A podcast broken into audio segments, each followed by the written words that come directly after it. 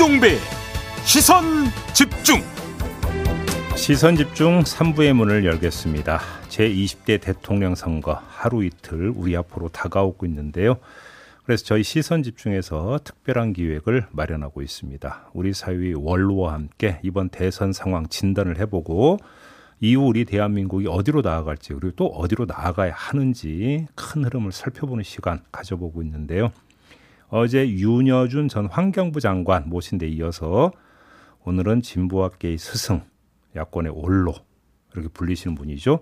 개관 창작과 비평 명예 편집인이시고요.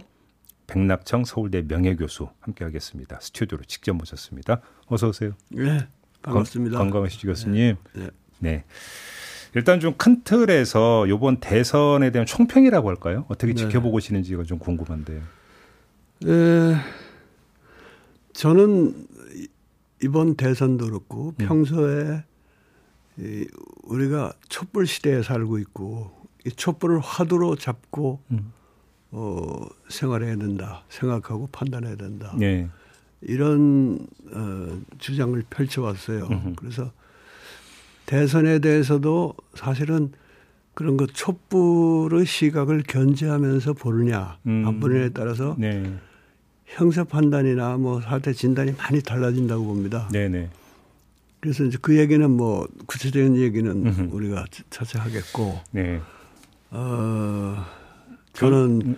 이 현상 분석과 진단에 달인이신 우리 김정배 어이, 무슨 앵커님과 어이, 무슨. 어, 대화하면서 네. 좀 음, 제가 보는 그 촛불 음, 시각에서 보는 이 현실 음흠.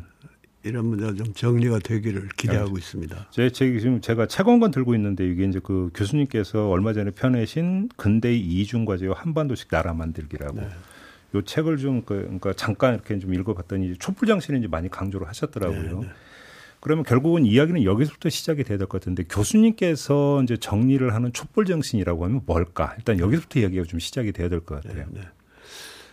거기에 앞서서 제가 이 책을 쓰면서 촛불 대항쟁이라는 표현을 네. 저로서는 처음 썼잖아요. 네 네. 근데 저는 이게 시청자 여러분들이 들으면 웃으실지 모르겠지만 예. 제가 굉장히 잘한 일이라고 오. 자부하고 있어요. 왜요? 네. 왜요? 에, 우리가 이제 촛불 항쟁이란 말도 많이 써왔고 촛불 혁명이란 말도 많이 써왔는데 예, 그렇죠. 이 둘이 어, 혼동되는 경우도 많아요. 오, 그래요? 예. 거기다가 사실 우리 사회에 21세기 들어와서만도 굉장히 큰 촛불 항쟁이 여러 개 있었잖아요. 그렇죠. 광우병 네. 촛불 시위도 있었고. 네, 그 전에 이제 뭐 탄핵 반대 촛불 시위도 있었고. 어, 미선이 효순이 그때도 있었고. 예, 그때도 있었고 네. 탄핵 반대 있었고 광우병 예, 시위 예, 있었고. 예. 그래서 이제 촛불 항쟁이라는 거는 그런데 두루두루 해당되는 말인데 그 중에서도 2016년 17년의 항쟁은 규모로도 그렇고 또 그 결과로 봐서도 아주 특별한 음. 항쟁이었다고 봐요. 음. 그래서 저는 이제 그것을 조금 특정하기 위해서 음. 촛불 대항쟁이란 말을 썼고 아. 그 다음에 이제 촛불 혁명에 관해서는 어떤 사람들은 그 촛불 대항쟁 자체가 혁명이었다. 음. 이렇게 말하는데 이건 학계에서 동의를 안 하는 분들이 많았어요. 그게 무슨 어? 엄밀한 의미의 혁명이 아니다. 음. 또 혁명이라고 생각하는 사람도 그 대항쟁 자체는 사실 박근혜 탄핵으로 일단락이 되지 않습니까? 그러니까 그 뭐 5년 전의 일인데 음, 음. 해서 어 그 뭐 과거지사로 돌리는 경우가 있어요. 네.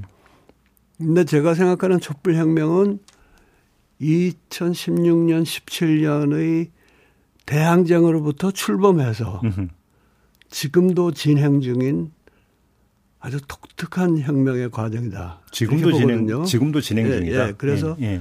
촛불 어, 2016년, 17년에 촛불 항쟁과 음. 항쟁을 특정하면서 그것과 촛불 혁명이라는 것을 또 구별하는 예. 효과가 있다고 그렇게 보죠. 그런데 어제 저희가 모셨던 윤여준 전 장관께서는 이제 물론 이건 이제 정치 특히 이제 그 정부로 한정이 되는 이야기이긴 하지만 음. 문재인 정부가 촛불 정신을 배신을 했다라고 뭔가 평가를 하던데 그럼 이런 평가는 어떻게 받아? 그러니까 네. 보세요.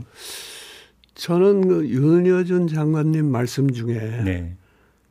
가장 가슴에 와닿고 주목할 만한 거는 예.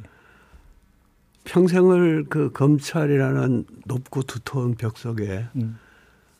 갇혀 살던 분이 세상 물정을 너무 모르기 때문에 아, 윤석열 후보 윤석열 예, 후보 예. 너무 모르기 때문에 에, 대통령 어, 국정 운영 책임자로서는 음. 위험하다. 네네. 네. 이 말씀이 굉장히 와닿았어요. 예, 예. 또 그에 앞서서 어, 다른 데서는 경제를 모르는 대통령은 이건 공포다. 음. 이런 말씀까지 하시는데 그 내용은 굉장히 공감하고 음. 또윤 장관 저는 윤 장관 참 좋은 분이라고 생각을 하고 친분도 없지 않습니다. 아 예.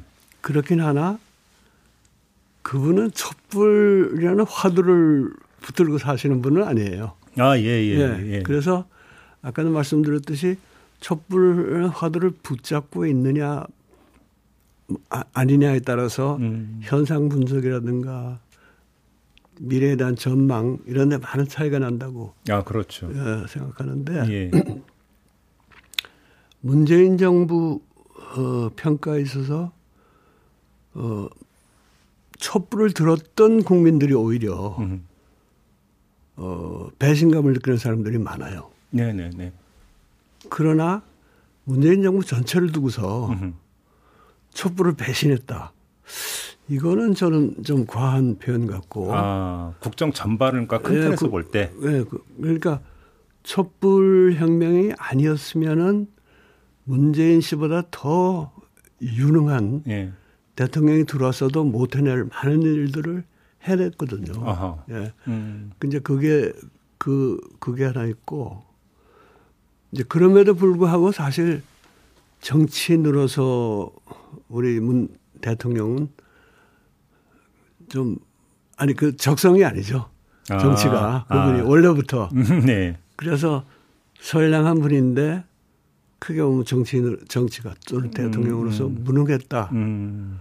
그러니까 오히려 열렬한 촛불 시민에게는 배신감을 줬고 네. 어 나머지 전반적인 평가가 저 사람이 촛불 혁명을 배신했다 그러면은 음. 국정 말기에 저렇게 40% 넘는 음. 지지가 나올 수가 없어요. 근데 윤준신 장관 어제 그 부분에 대해서 여쭤봤더니 그건 갈라치기 결과다 이렇게 아, 평가하시죠. 저는 그, 거기에는 동의하지 않습니다. 아, 그래요? 어,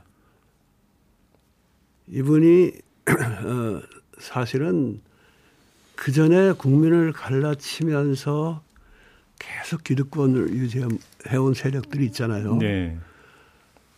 그거를 좀 어떻게 해보라고 그 국민들이 대통령으로 두어가지고 음. 나중에는 어 그다음 국회의원 선거에 가서는 여당의 표도 몰아주고 음. 그랬는데 음. 그럼 뭐 했냐 하는 이 일종의 실망감 내지는 배신감 음, 음. 이게 큰데 예. 그러나 대부분의 국민들은 음. 아니 저 사람이 좀 무능은 하지만은 그래도 착한 사람이고 촛불을 어떻게든지 좀 정신을 어, 개성하려고. 예, 예. 촛불 어, 정부로서의 음. 정체성을 유지하려고 저분 개인은 애쓰고 애썼구나 하는 야. 걸 인정하기 때문에 저 아, 그렇게 저게 예, 유지되는 거고요. 문제는 이 민주당 정부에서 그런 충정이랄까 가진 사람이 그렇게 많지가 않다고 봐요. 어. 그러면 대통령이라는 권한을 가지고 이걸 누르고 네. 통제를 하고 그래야 되는데 그걸 못했으니까. 예. 어, 그에 대한 실망감 내지는 배신감이지 그분이 갈라치게 했다고 저는 그렇게 음. 생각은 안 합니다. 그럼 교수님 이 점은 어떻게 보세요? 지금 여론조사로 보면 정권 교체 여론이 상당히 높게 나오고 네. 그래서 결국은 정권 교체가 시대의 지금 대세고 흐름이다. 음. 왜 그러냐면 문재인 정부는 실패를 했기 때문에 네. 이런 식으로 이야기를 많이 하는데 이런 어떤 이야기는 어떻게 평가를 하세요? 어, 정권 교체에 대한 그런 어, 대중의 욕구가 음. 욕구가 있다는 건 뭐 저도 인정을 합니다. 네. 그러나 대 정권 교체냐 어 정권 유지냐 음. 하는 이 프레임을 네. 특히 야당에서 들고 나올 뿐 아니라 거의 모든 legacy 언론 네. 또 여론조사 할 때마다 많이 나오죠. 그 그걸 질문하기 때문에 이거는 저처럼 촛불을 화두로 삼는 게 우리의 음. 에, 큰 과제다라고 생각하는 사람의 입장에서 보면은 이 촛불이라는 화두를 지우는 역할을 하는 거예요. 아하. 그래서 어, 그걸 적극적으로 조장하는 면도 있다고 봅니다. 촛불을 지우기 위해서. 어. 어. 그래서 그 잘못된 프레임에 따라서 하, 하는데 그렇게 되면은 그게 우선 문, 문재인 대통령에 대한 지지도 하고 이게 안 맞잖아요. 예. 그것도 안 맞고 이재명 후보에 대한 지지율하고도 이게 안 맞습니다. 사실은 어허. 정권 그러면은 어 이건 뭔가 이게 안 맞는 구도인데 음. 그럼에도 불구하고 우리 사회에 힘 있는 여러 기관들이 이걸 열심히 열심히 음. 되풀이하고 저걸 하고 있는데 어, 나는 이거를 이거는 역시 촛불을 지우고 아. 촛불 정신을 덮어버리려는 큰 움직임의 일부라고 봅니다. 그럼 제가 좀 그 지금 교수님 말씀을 해석한 걸 좀 한번 그 확인차 질문을 드리면 음. 결국은 지금 정권 교체 프레임을 작동시키는 사람들의 의도는 촛불 정신의 담지자를 문재인 정부로 그냥 바로 등치를 시켜버린 다음에 네, 네. 문재인 정부는 실패를 했으니까 촛불도 꺼졌다라는 이야기로 끌고 가기 위한 의도적 프레임이다 이렇게 보시는 겁니까? 어, 그러니까 문재인 정부에서도 국민의 상당수가 아직도 지지하는 문재인 대통령에 대한 평가하고 네, 네. 그 문재인 정부를 통해서 어떤 의미에서 촛불의 열매를 제일 많이 따먹은 민주당 국회의원들이라든가 네, 네. 어, 여당 예. 또는 일부 정부의 그 고위직 관료들 음. 이건 사실은 별개거든요. 네. 또 국민들이 그걸 별개로 생각하고 있어요. 음흠. 그런데 정권 교체냐 정권 유지냐 그러면은 이런 국민들은 사실은 마음속으로 다 이렇게 식별하고 있는 음. 그런 문제 또 촛불 정신의 진전이냐 후퇴냐 음. 하는 우리 시대의 결정적인 문제 이런 게 다 지워져 버리는 거예요. 네. 그래서 나는 그 얘기를 하는 사람들이 다 전부가 의도적으로 그렇게 한다고 음. 말하는 건 아니지만 예, 예. 그런 식으로 하면 결과적으로 어 우리 시대의 음. 중요한 측면을 망각하게 된다. 이렇게 봅니다. 그러면 그 교수님의 책을 보다 보니까 요 대목이 이제 그러니까 그 눈에 들어오던데 문재인 정부를 비판을 하더라도 그 비판은 촛 불 혁명의 주인 노릇의 일환으로 해야 된다. 네. 이렇게 네. 말씀하신 게 있는데 네. 지금 그 말씀의 뜻을 지금 조금 전에 주신 그 말씀으로 이해를 하면 되는 겁니까? 그렇죠. 음. 그리고 왜 문재인 대통령이 이제 대개 어, 당선될 때 한 41%인가 네, 그렇죠. 받았죠. 예, 예. 그리고 지금 이제 40%에서 40한 많이 갈 때, 나갈 때는 40, 예. 40%대 음. 후반까지 나오는데 음. 음. 이것을 이건 성격이 다르다고 봅니다. 그 두 개의 수치가 문재인 후보가 당시에 40% 받은 거는 오자 구도에서 40%를 득표한 거예요. 네, 맞습니다. 굉장히 많이 한 겁니다. 예, 예. 그리고 그때는 안철수 후보나 심상정 후보가 문재인 후보하고 크게 봐서 같은 쪽이었어요. 음. 그러니까 그때의 민심을 득표율 가지고 분석하려 그러면은 어 문재인, 안철수, 심상정, 심상정이 받은 표수하고 아. 나머지 두 분이 받은 표수를 음. 그렇게 대비를 하든가 아하. 아니면은 문재인의 41%하고 예.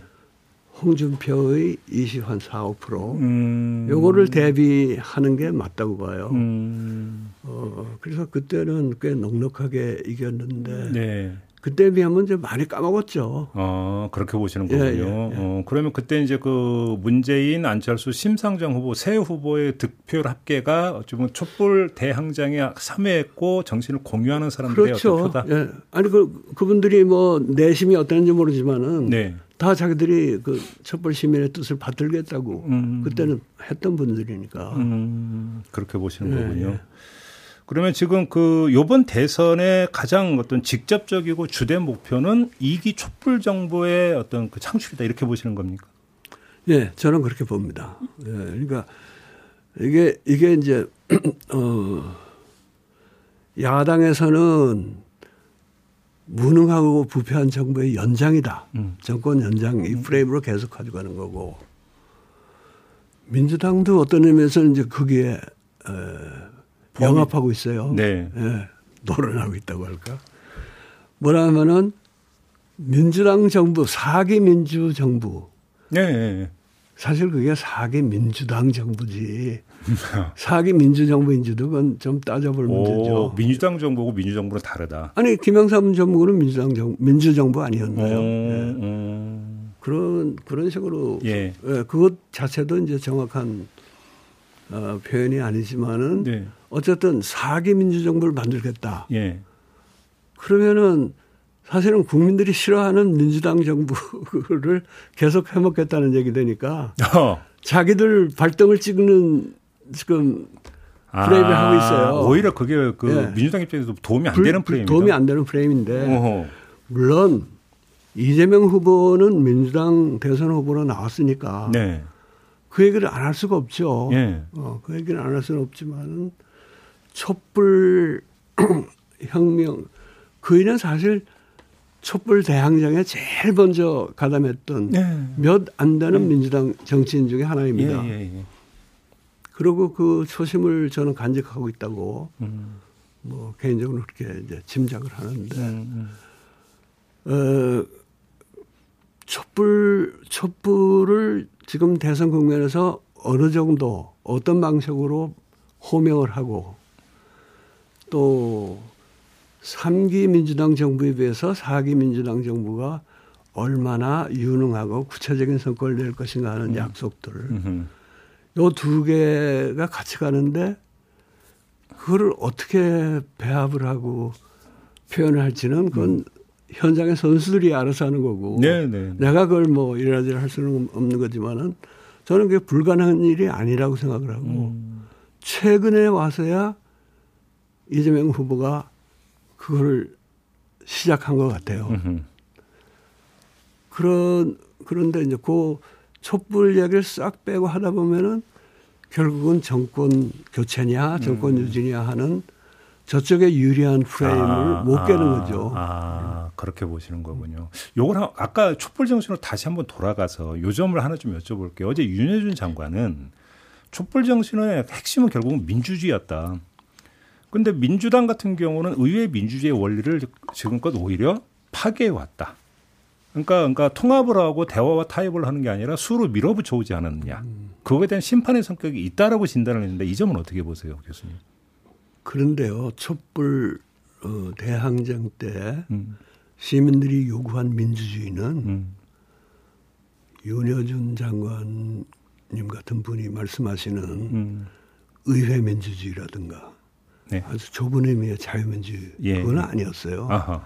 나라다 나라를 만들자 이게 나라냐 할 음. 때는 그게 많은 얘기가 그윤 장관 같은 분이 동의하지 않는 많은 얘기가 들어 있습니다. 예를 들어서 뭐 재벌 문제라든지 검찰 재벌. 문제라든지 문제도 있고 남북 문제도 있고요. 예, 예, 예. 남북 문제도 있고 검찰 문제. 어, 또 소위 그 의회 민주주의라는 이름을 걸고 음. 싸운 이 적폐 예, 예, 이 여러 가지가 다 음. 포함되어 있는데 네. 그거를 어, 촛불의 민심이 의회 민주주의고 자유민주주의였는데 타협을 안 했다. 사실 촛불 대항진으로 정권 교체가 행정부 교체는 이루어졌는데 의회는 어떻게 못 해봤잖아요 그때. 네. 그래서 그 시점에서 어, 그때는 지금 야당이 지금보다 더 많은 의석을 가지고 더 기세 등등할 때인데 그, 그이들의 동의를 받아서 촛불 혁명을 수행한다는 거는 음. 하지 말라는 얘기나 마찬가지예요. 음, 어, 예, 그리고 예. 제대로 못했어요. 네, 네. 못했는데 그게 뭐 꼭 저 야당 책임만은 아니고 네. 정부의 네. 무능도 책임은 있지만은 예. 그거를 못한 걸 가지고 음. 의회 민주주의 원리를 저버렸다. 아, 아. 그 말하는 건 저는 이게 좀 알겠습니다. 앞뒤가 바뀐 얘기 같아요. 교수님께서 이제 오늘 이 자리에서 일관되게 이제 그 말씀해 주시는 강조점 바로 이제 촛불 정신에 있는 네. 것 같습니다. 알겠습니다. 그리고 지금 대선 후보를 좀 평가를 해 주신다면 어떻게 평가를 해 주시겠습니까? 아까 어, 윤석열 후보에 대해서는 윤여준 전 장관의 평가에 동의한다고 말씀을 해 주셨는데. 그렇죠. 네. 어, 그거 외에 더 혹시 그러니까 더 덧붙일 평가는 혹시 있으실까요? 아니 뭐 덧붙일 말이 없는 건 아니지만은 네. 뭐 그건 저는 그 세세한 얘기보다 음. 누가 이 촛불 정신을 이어받아서 음. 이기 촛불 정부를 만들 수 있느냐. 네. 그것에 우리 우리 그 초점이 가야 된다고 봅니다. 아, 그 기준에 네, 따라 거기에 시선이 집중돼야 된다. 그러면 봐요. 윤석열 후보는 거기서 제외되는 겁니까? 그러면 저는 이기 촛불 정부를 만들 수 있는 후보는 딱 한 사람밖에 없는데. 네. 그러나 네. 그가 성공하는 이기 촛불 정부를 만들 수 있느냐는 건 또 별개의 문제예요. 그가 혹시 이재명 후보입니까?